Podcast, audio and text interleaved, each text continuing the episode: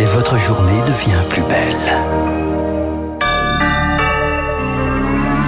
Il est 9h02 ce journal avec Augustin. La huitième vague de Covid n'est pas encore là, mais les indicateurs repartent à la hausse. Mise en garde ce matin du ministre de la Santé, François Braun. Le procès de l'accident de car de Mias dans les Pyrénées-Orientales s'ouvre ce lundi à Marseille. Six collégiens sont morts dans la collision entre le véhicule et un train. C'était il y a cinq ans. La conductrice maintient que le passage à niveau était ouvert. Et puis en Ukraine, une nouvelle centrale nucléaire visée par des frappes russes à Pivden-Ukrainsk. Une puissante explosion s'est produite à seulement 300 mètres des réacteurs hier soir, affirme Kiev la déclaration politique du matin.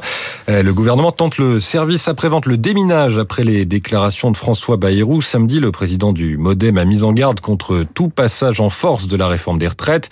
Euh, l'exécutif euh, a déjà dit qu'il n'excluait pas de reculer cet âge avec un amendement au budget de la sécurité sociale. Stanislas Guérini, ministre de la Transformation et de la Fonction publique, botte en touche ce matin sur Public Sénat.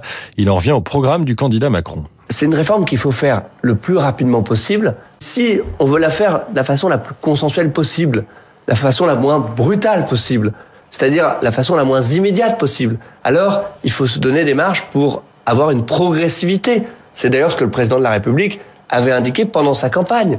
On n'avait pas passé du jour au lendemain en augmentant de plusieurs années l'âge de départ à la retraite. On veut le faire progressivement. Et son collègue, euh, le ministre du Travail, Olivier Dussopt, reçoit aujourd'hui les partenaires sociaux pour une réunion de concertation sur ce sujet. Voilà, vous revenez Augustin dans le choix culturel du journal de 9h euh, sur euh, le programme musical des funérailles. De la reine, puisque les portes de l'abbaye de Westminster sont en train de s'ouvrir pour accueillir les 2000 invités à ces funérailles. Et le programme musical, eh bien, il doit parvenir à trouver un subtil équilibre entre trois pôles qui parfois se recoupent d'ailleurs la tradition, la modernité et le côté personnel. La tradition, c'est le respect des formes établies depuis des siècles avec des hymnes qui ont accompagné plusieurs funérailles royales. Euh, la modernité, c'est la mise en avant des compositeurs actuels du Royaume-Uni, comme Purcell en son temps avait composé sa musique pour les funérailles de la reine Marie.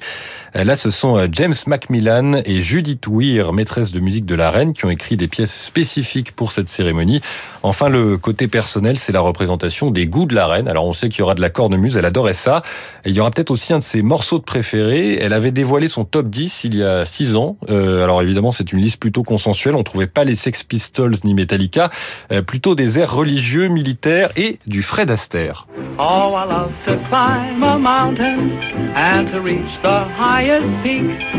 But it doesn't thrill me half as much as dancing cheek. Une cérémonie musicale, mais la musique finira par s'arrêter peu avant 13h puisque le royaume observera deux minutes de silence en honneur de la reine. Merci Augustin. Est-ce que vous voulez qu'on passe à la bourse d'abord, euh, Guillaume? Puisque la bourse de Londres est fermée aujourd'hui, mais pas celle de Paris. La bourse avec placementdirect.fr. Assurance vie et épargne retraite en ligne à frais réduits. Et on retrouve euh, Sylvie Aubert d'Investir le Journal des Finances. Quelle tendance à l'ouverture, Sylvie? Bonjour Augustin, bonjour à tous. Ça commence très mal. Moins 0,9%, 6022 points. Le, seuil des 6000 points est donc fragilisé.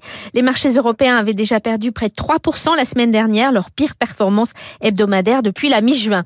Alors que l'économie mondiale est en train de se dégrader, plusieurs grandes banques centrales s'apprêtent à encore relever leur taux d'intérêt d'au moins 75 points de base, dont la Banque d'Angleterre et la Réserve fédérale américaine.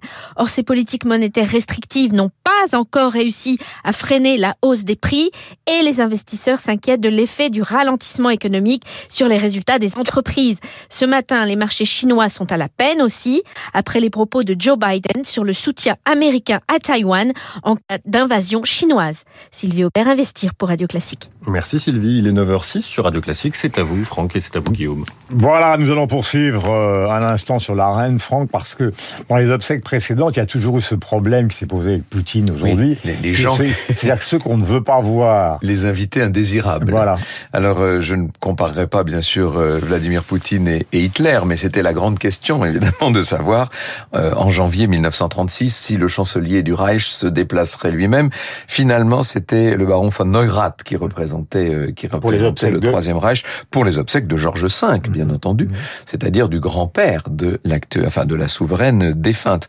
On avait eu euh, le même, la même question avec euh, Édouard VII et Victoria. Vous savez que Victoria avait comme petit-fils le Kaiser, hein, l'empereur d'Allemagne Guillaume II, qui s'était non seulement imposé à ses obsèques, mais en même temps il venait aux obsèques de sa grand-mère, c'était assez évident, mais il s'était mis carrément au premier rang, on le voyait là avec Édouard, et au moment des obsèques d'Édouard VII, il était également à côté du roi George V. On avait vu que le que l'empereur allemand à ses, à ses obsèques, ça avait fait un peu tâche à l'époque. Le programme de ce matin on va changer complètement d'horizon. Je pense que ça fera du bien à tout le monde d'aller voyager à l'autre bout du monde. Nous partons pour Tahiti en 1914, vivre une